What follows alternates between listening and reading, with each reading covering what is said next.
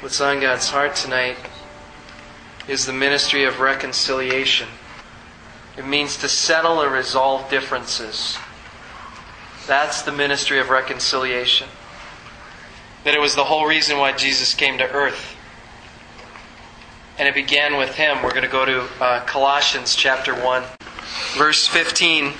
Christ is the visible image of the invisible God. He existed before anything was created and is supreme over all creation. For through him God created everything in the heavenly realms and on earth. He made the things we can see and the things we can't see, such as thrones, kingdoms, rulers, and authorities in the unseen world. Everything was created through him and for him. He existed before anything else, and he holds all creation together. Christ is also the head of the church, which is his body. He is the beginning, supreme over all who rise from the dead. So he is first in everything. For God in all his fullness was pleased to live in Christ, and through him God reconciled everything to himself. So you see, the, the ministry of reconciliation is what Jesus came to earth for. He came to restore harmony between us and God. He came to settle or resolve the differences between us, where we were at, and Himself.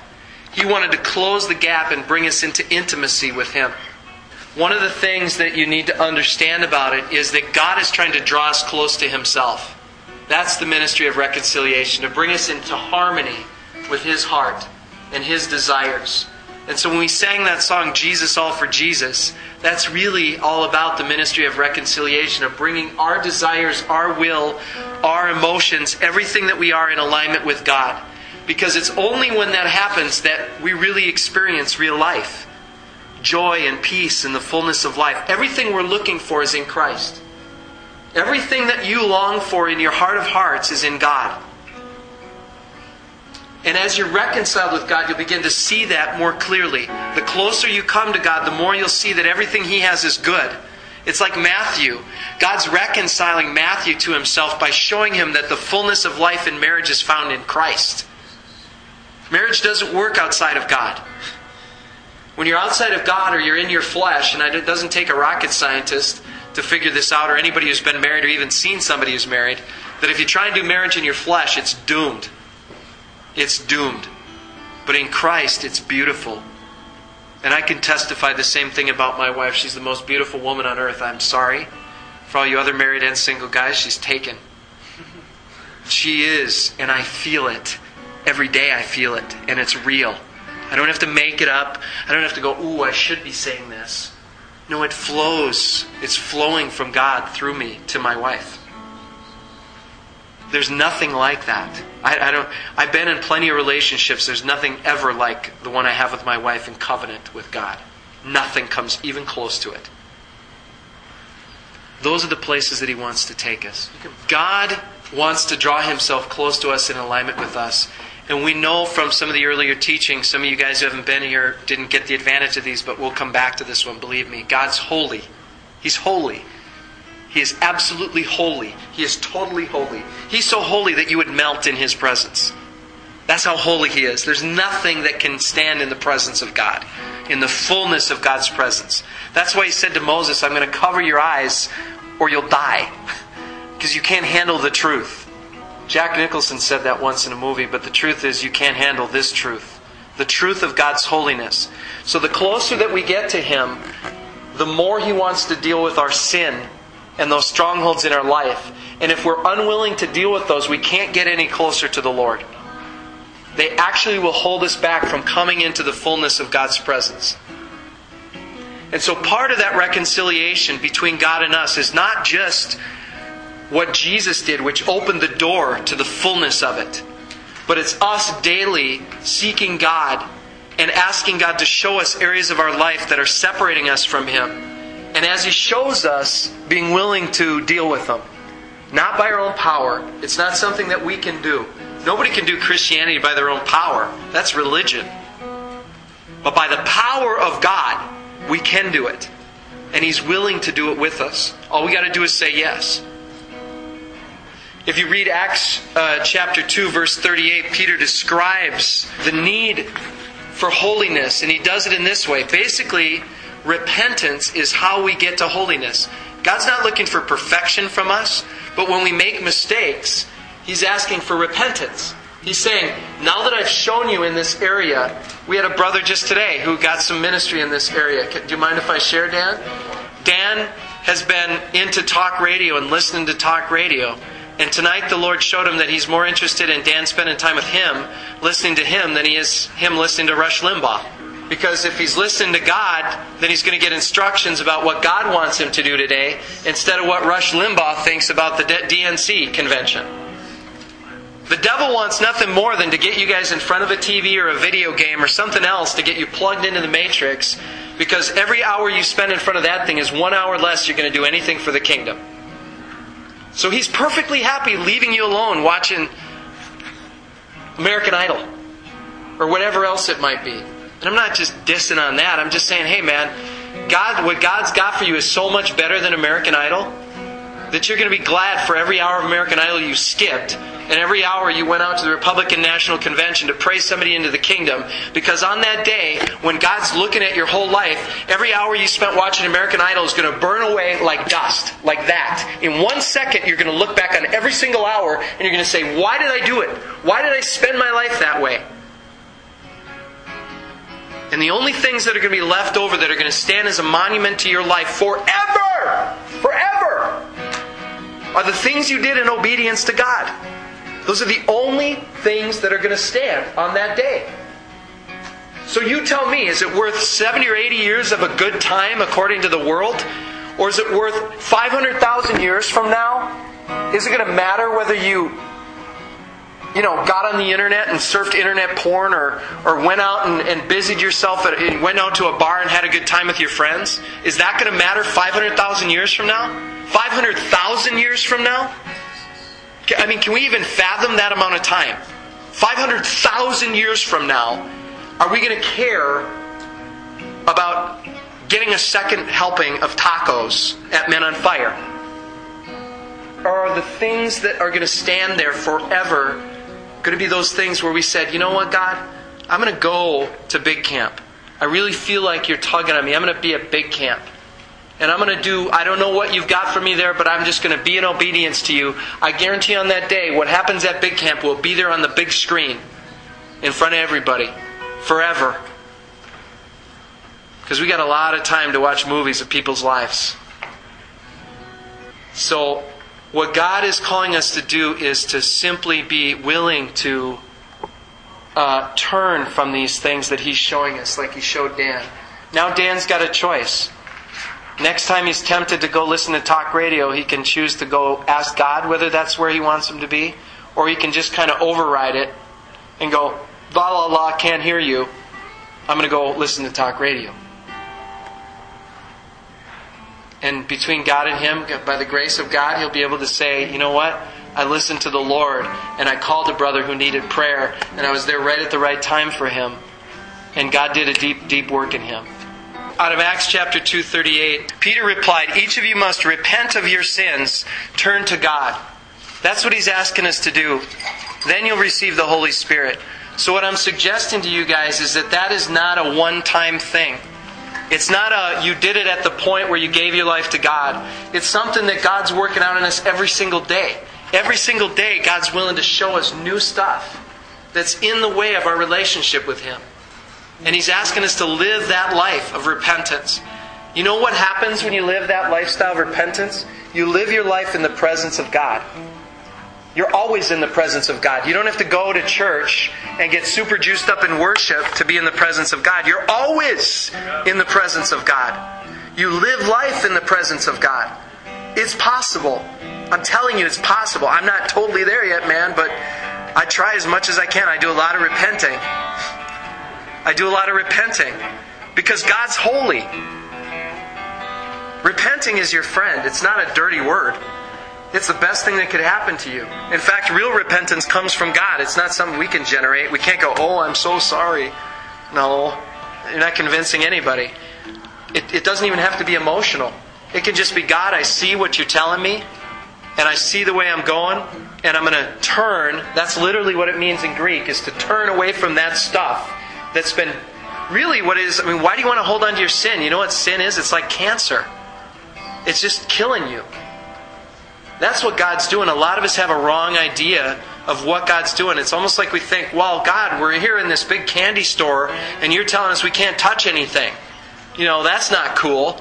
I want to touch and eat all the candy. When in reality, what's happening is God is walking into a cancer ward and He's saying, You guys are sick and you need healing. Your heads are messed up because you've been watching too much MTV. And MTV's telling you what life is all about and where to find life. And you keep running after that stuff, and every time you run after it, it comes up empty and short, and you come up hurt and destroyed. I have the way to real life. You want to see something amazing? Follow me. Follow me. That's what repenting is all about. So God is in the process of, He wants to reconcile us to Himself through repentance, through showing us areas of our life that are inconsistent with Him.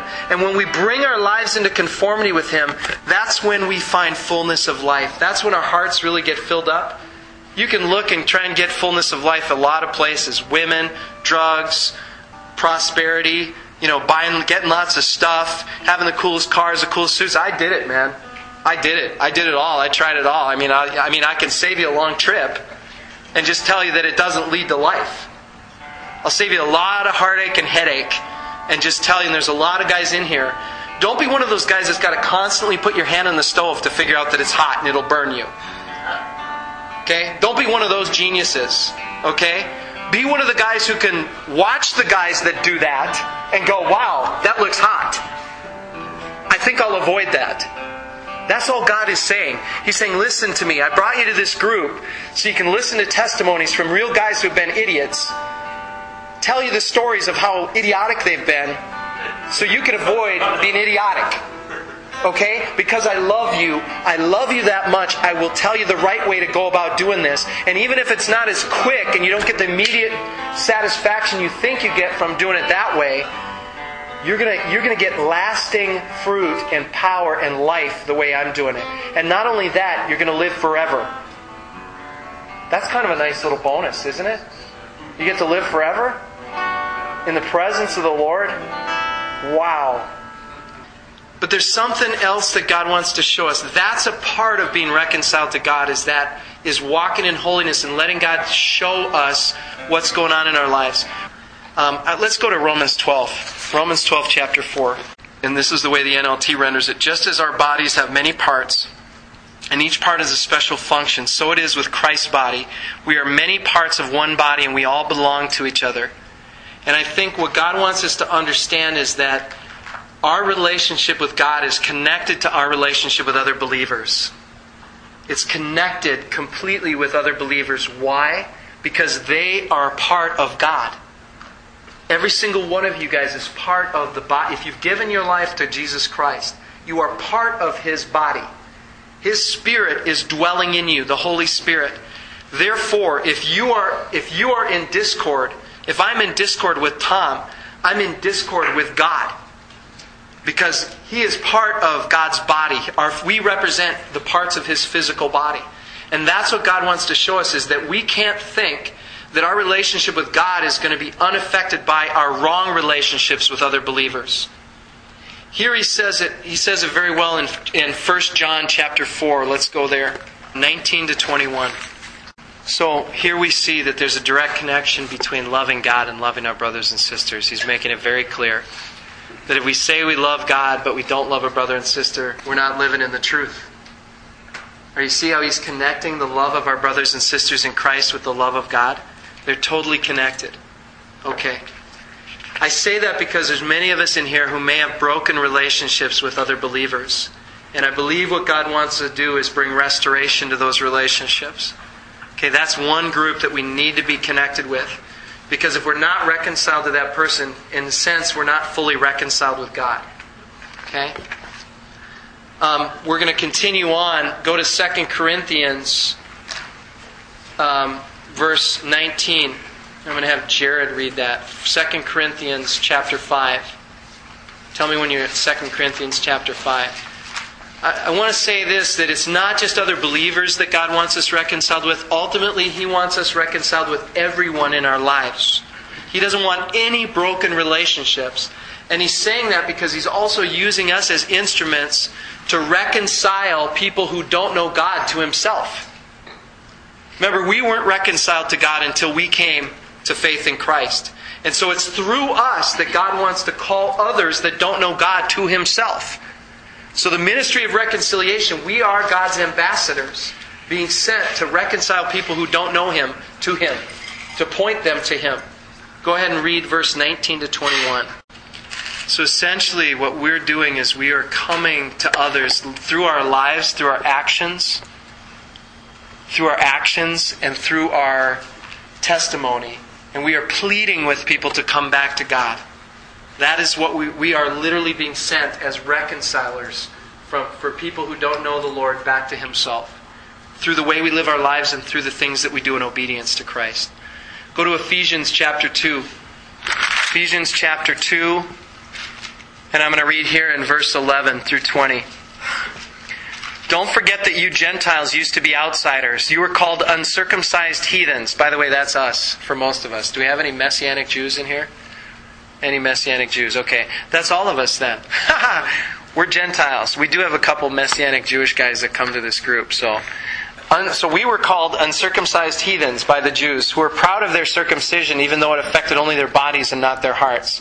In those days, you were living apart from Christ. You were excluded from citizenship among the people of Israel, and you did not know the covenant promises God had made to them. You lived in this world without God and without hope. But now you have been united with Christ Jesus. Once you were far away from God, but now you've been brought near to Him through the blood of Christ. For Christ himself has brought peace to us. He united Jews and Gentiles into one people when in his own body on the cross, he broke down the wall of hostility that separated us.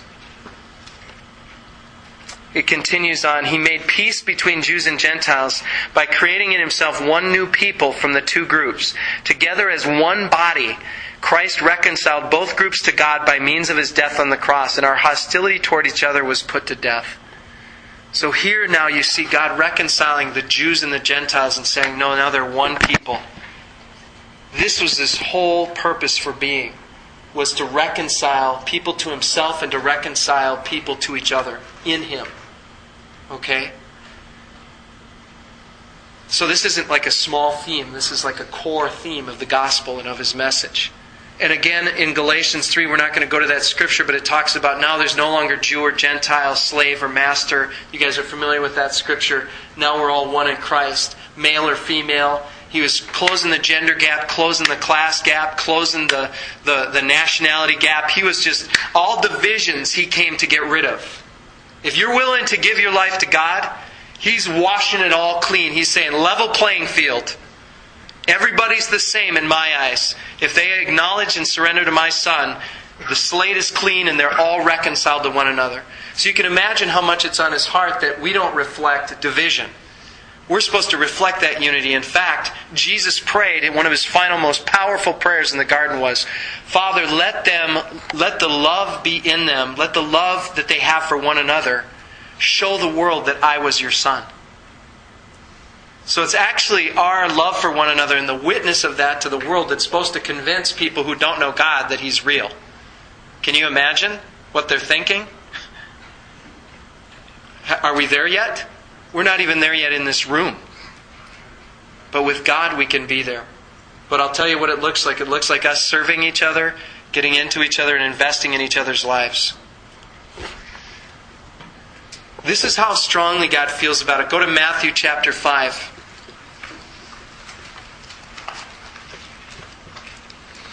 How strongly God feels about us being reconciled to our brothers. If you don't think it affects your relationship with God, I want you to really be challenged by this word. Matthew chapter 5, verse 23. The word of the Lord. So if you are presenting a sacrifice at the altar in the temple, now, a sacrifice at the altar in the temple for us New Testament believers is if you're going to God and you want to worship God, if you're going to worship God, and suddenly you remember that someone has something against you. Leave your sacrifice there at the altar, go and be reconciled to that person, then come and offer your sacrifice to God. Are you seeing this? This is how big a deal it is to him. don't come before me and worship me if you're not right. And he's not saying, do you have something against them? If they think, if they there's something wrong with you or there's something not right with you, if they think, if you remember they have something against you, they might, even if they think, even if it's wrong. He's saying, drop what you're doing, go back, get reconciled with that person, then come back and offer up your worship. Do you think God's taking this seriously?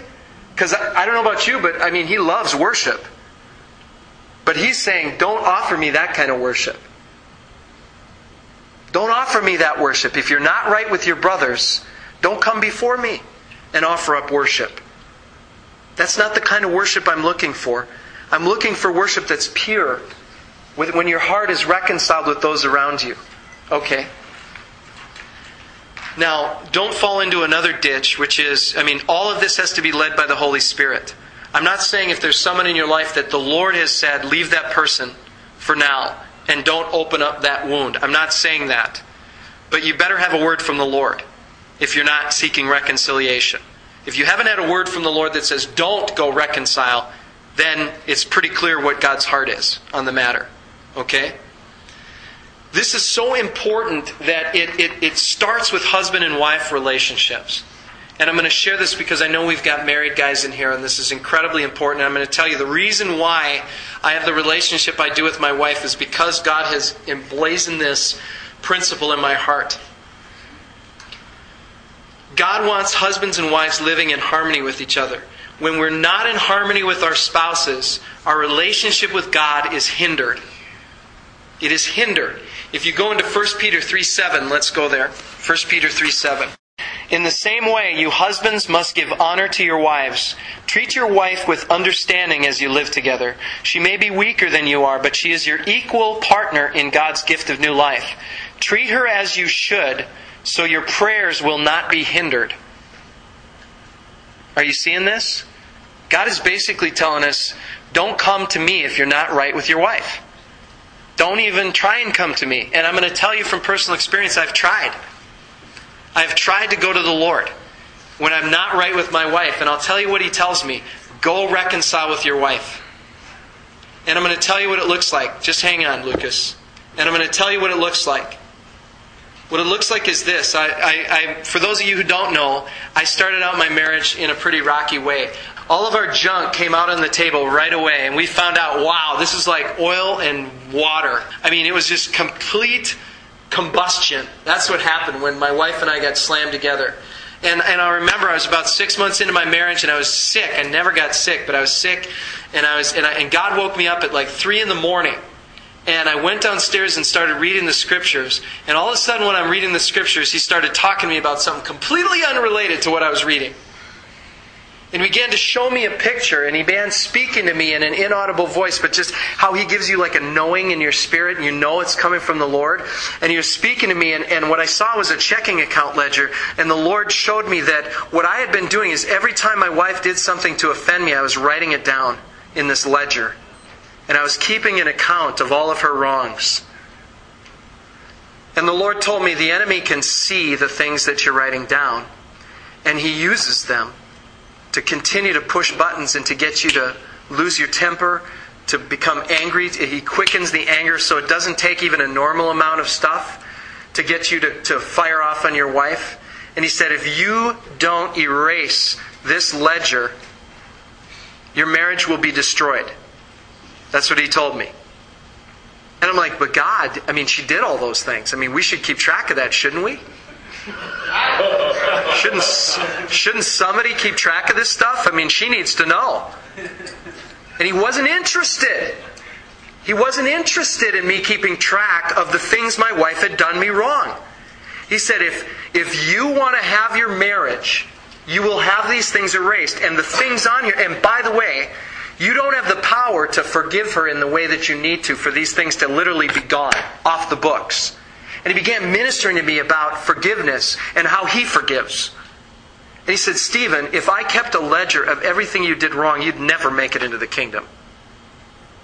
He said, You need to come to me in the same way you come to me and ask for forgiveness for your sins. You need to come and ask for me to help you forgive your wife for her sins against you. And of course, we all know the Lord's Prayer. if we don't forgive those who sin against us, He doesn't forgive us. It's just a spiritual principle. It doesn't matter what you think. You know, it's kind of like saying, well, I don't believe in gravity, and here we are pinned to the earth. You know, I mean, that's the, that's the effectiveness of you saying, I don't believe in that. You know, it is a spiritual principle. If you don't forgive, God doesn't forgive you, and it separates you from God. So it's got a direct connection to your relationship with God. And so I said, well, like, how often do I have to do this? Like once every quarter? And he, and he said, how about more often than that? I go, what? Are you kidding me? I mean, like every, I mean, how about every month? No. Every day? A few times a day? And the answer that came back was as often as it takes. The more often that you do that and you come to me and you ask me to help you forgive your wife, you notice how he didn't say, I want you to forgive. He said, Come and ask me to help you forgive. Because you don't have the power within yourself. And I remember one time after I was kind of walking in the spiritual principle, and I was sitting out on the steps at my mother in law's, where we lived, by the way, for our whole first year of marriage. If you guys are interested in talking about trials, I've got some to share with you about living with my mother in law in a loft where she could look over her bedroom wall down into our bedroom. So I went out on the steps and I could just feel the anger, the anger boiling. And then I heard the Lord say, You need to forgive her. And I said, No, I don't want to. And I felt like crap. I mean, I just felt that, you know, that anger, that fleshy self pity because of what I was enduring for her sake. Doesn't she know how many times I've, I've come and asked for forgiveness for this same stuff? Doesn't she needs to know that? And, but, and doesn't she know how many times? And then God started getting me into the practice of not only, so, so he got me to start go, not only asking to help forgive, but then he said, now I want you to go and apologize to your wife for what you did. And I go, apologize for what? It was totally her. And then I'd wait and I wouldn't hear anything. And then all of a sudden he would drop in my spirit, actually, you cursed your wife. You, you had ungodly anger in your heart towards your wife. You committed violence against your wife. And I want you to go and apologize to her. So then I started doing this. Then I would go to my wife and I would apologize. And I'd give her about five minutes to start apologizing back for all the stuff she did. And if she didn't, then I'd, BAM! I'd be right back on her. And then I'd have to go back to God and I'd be like, what? And He'd say, all right, let's try this again.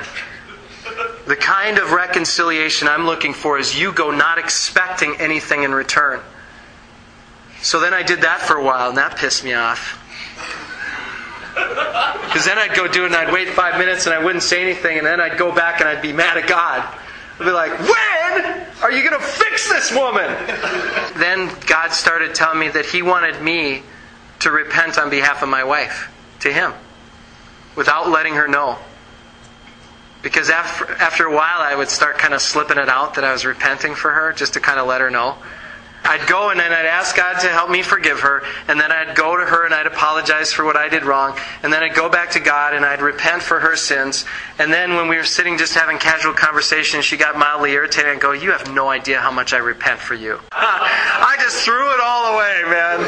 I just threw it all away in that moment. So you see, what God's interested in is us doing that kind of work behind the scenes where nobody may know. Nobody may know Husbands, your wives may never know. If they never know, I guarantee you the transformation that takes place in them will happen a lot faster. Because you want to see God change a woman? You do all the things that I'm describing to you in obedience to God, and she will be transformed. There's no way. God will just, He will deal with her. And my wife has got stories about her being in rebellion to God. I kid you not. Honey, I'm going to tell this. This is for the kingdom this humiliating moment for you where she was literally in the in the bathroom puking and just getting violently ill. And in the middle of it the lord spoke to her and said you need to obey your husband. Whoa. When i watched god do that to my wife i got a new profound fear of god. And she came to me after that and she repented. I mean she was a changed woman See, when God gets a hold of a woman, he will do a work that cannot be undone. So that even if you are the fleshiest, most worst husband you could possibly be, she will be there standing in God's presence, praying you back into his presence. That's when God does a work. When God picks your wife, it'll be a wife that can that it'll be so far beyond your wildest expectations. Now I'm talking to you single guys. It'll be so far beyond your wildest expectations. But guess what? You've got to die to yourself to get to that place. When you start acting like Jesus in your relationships, then the people around you will start changing. But God's more interested in you being right with Him and right with the other people than He is in them. He's more interested in you getting right with Him than He is in taking care of the speck in that person's eye. Sound familiar? So, what we're here to do is to ask God, starting with our marriage relationships and moving out from there, what are the logs in our eye? And how do you want us to react and respond differently to our wives and to the rest of the people around us? Because we're beginning to see the connection between our relationships with people and our relationship with you. If you haven't heard from God, if you're struggling, you want to hear from God, take a look at your relationships. How do they look? How do your relationships look? Are they godly? Are they healthy? Should it shock us then that our relationship with God is not so healthy and not so right? I think this is one of the keys that brings us into a deeper place of intimacy with God. Fathers and sons, God's, God also wants to reconcile parents to their children. I want you to go to Malachi chapter 4. This is the last, the last book of the Old Testament, verses 5 and 6. The NLT says this Look, I'm sending you the prophet Elijah before the great and dreadful day of the Lord arrives, the day when God comes and judges the earth. He's, his preaching will turn the hearts of fathers to their children and the hearts of children to their fathers. Otherwise, I will come and strike the land with a curse. This is the last thing out of God's mouth for 400 years before Christ comes. And Christ came so that fathers would be reconciled with their children. How many people had any problems with their parents growing up? Any brokenness or messed upness in that relationship? Anyone? Anyone? Come on, raise your hand, man. Don't be shy. I mean, you're in a crowd of everybody. Okay, so that's comforting, isn't it? The enemy in this fallen world has set itself on destroying families. He tries to target that family and bring hurts upon us through our parents, even through the ungodly acts of our parents, bring trauma, bring demonization, bring hurts upon our hearts that are with us for all of our days. And so, God in Christ, what Christ's heart is to do, is to restore those relationships. To restore those relationships where they're broken. So that we can see the glory of God. And I'll just tell you a personal testimony from this. I believe that that Spirit is already here doing that work. And we have a, it's about the Father's love and about the orphan heart that we all walk around with and the heart of sonship that God's trying to establish in us. It is so powerful and foundational.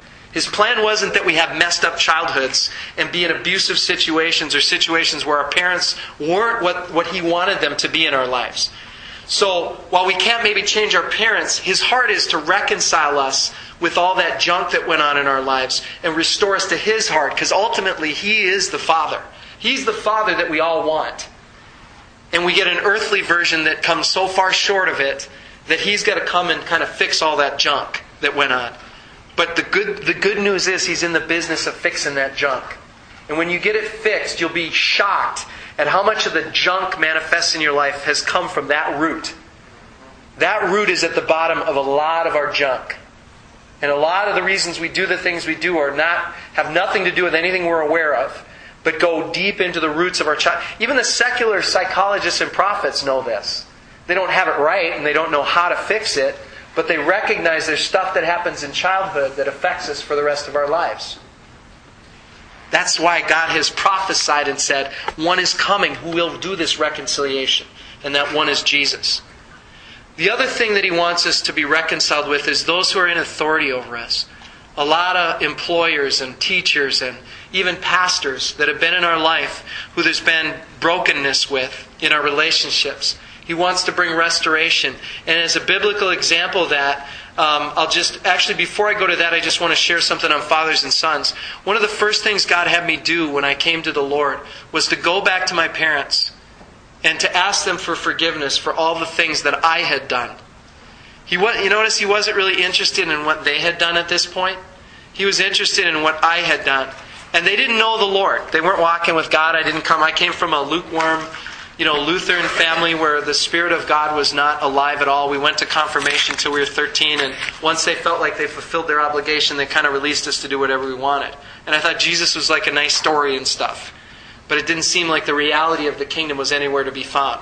Anybody have that experience before of looking around and just kind of seeing people go through kind of civil, civic Christianity? You know, kind of going to Sunday and going through the motions, but it doesn't seem real or alive. I've seen a lot of that. And that didn't interest me at all.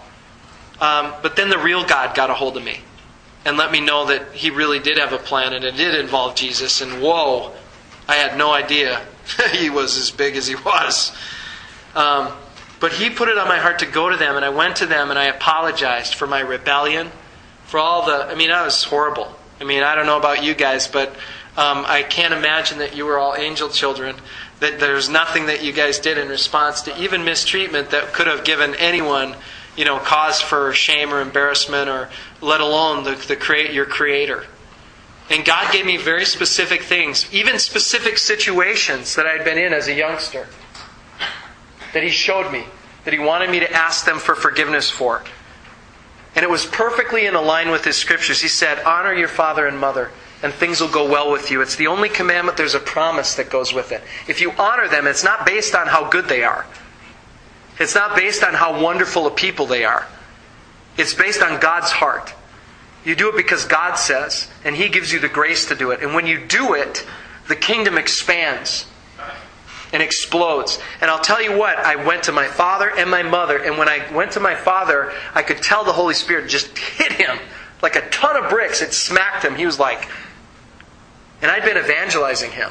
And it hadn't been going that well because he had a PhD. So he had that going against him. But when that happened, he could not deal with the reality of Christ that was before his very eyes. Because sons don't repent to fathers. Have you ever noticed? Have you ever just felt the spontaneous urge without God to go and, and repent to somebody? Are you kidding me? That's the last thing we do. We're too busy coming up with all the reasons they're so messed up. My dad was so messed up, that's why I'm so messed up. It's all my dad. Well, maybe, but what God's interested in is you being right with God. And you do that by going and taking responsibility for what you've done. My mom took the reconciliation, and, and she, there was like no emotional reaction. So if I based it on what she, what happened to her, or what I saw happen to her, I would have been pretty discouraged. But I had already done it with my dad, and I knew it had a huge impact on him. So I just did it out of obedience. But something in the spirit broke. Some hold over our relationship broke loose. And God drew both of them into the kingdom. My dad is on fire for God. On fire for God. PhD and all. Still gets in the way. But, but he's a spirit filled PhD, which is much better than a fleshy PhD. And he's doing ministry and evangelism, going visiting people who are dying on their deathbed and telling them about Jesus and giving them the testimony of how his son came to the Lord. And when, he, when his son came to the Lord, he couldn't deny the reality of God. And he, he walked back into his office one day and he just said, God, if you're real, just give me the faith to believe. And he said, before the words came out of his mouth, he was filled with the Holy Spirit and had the faith to believe.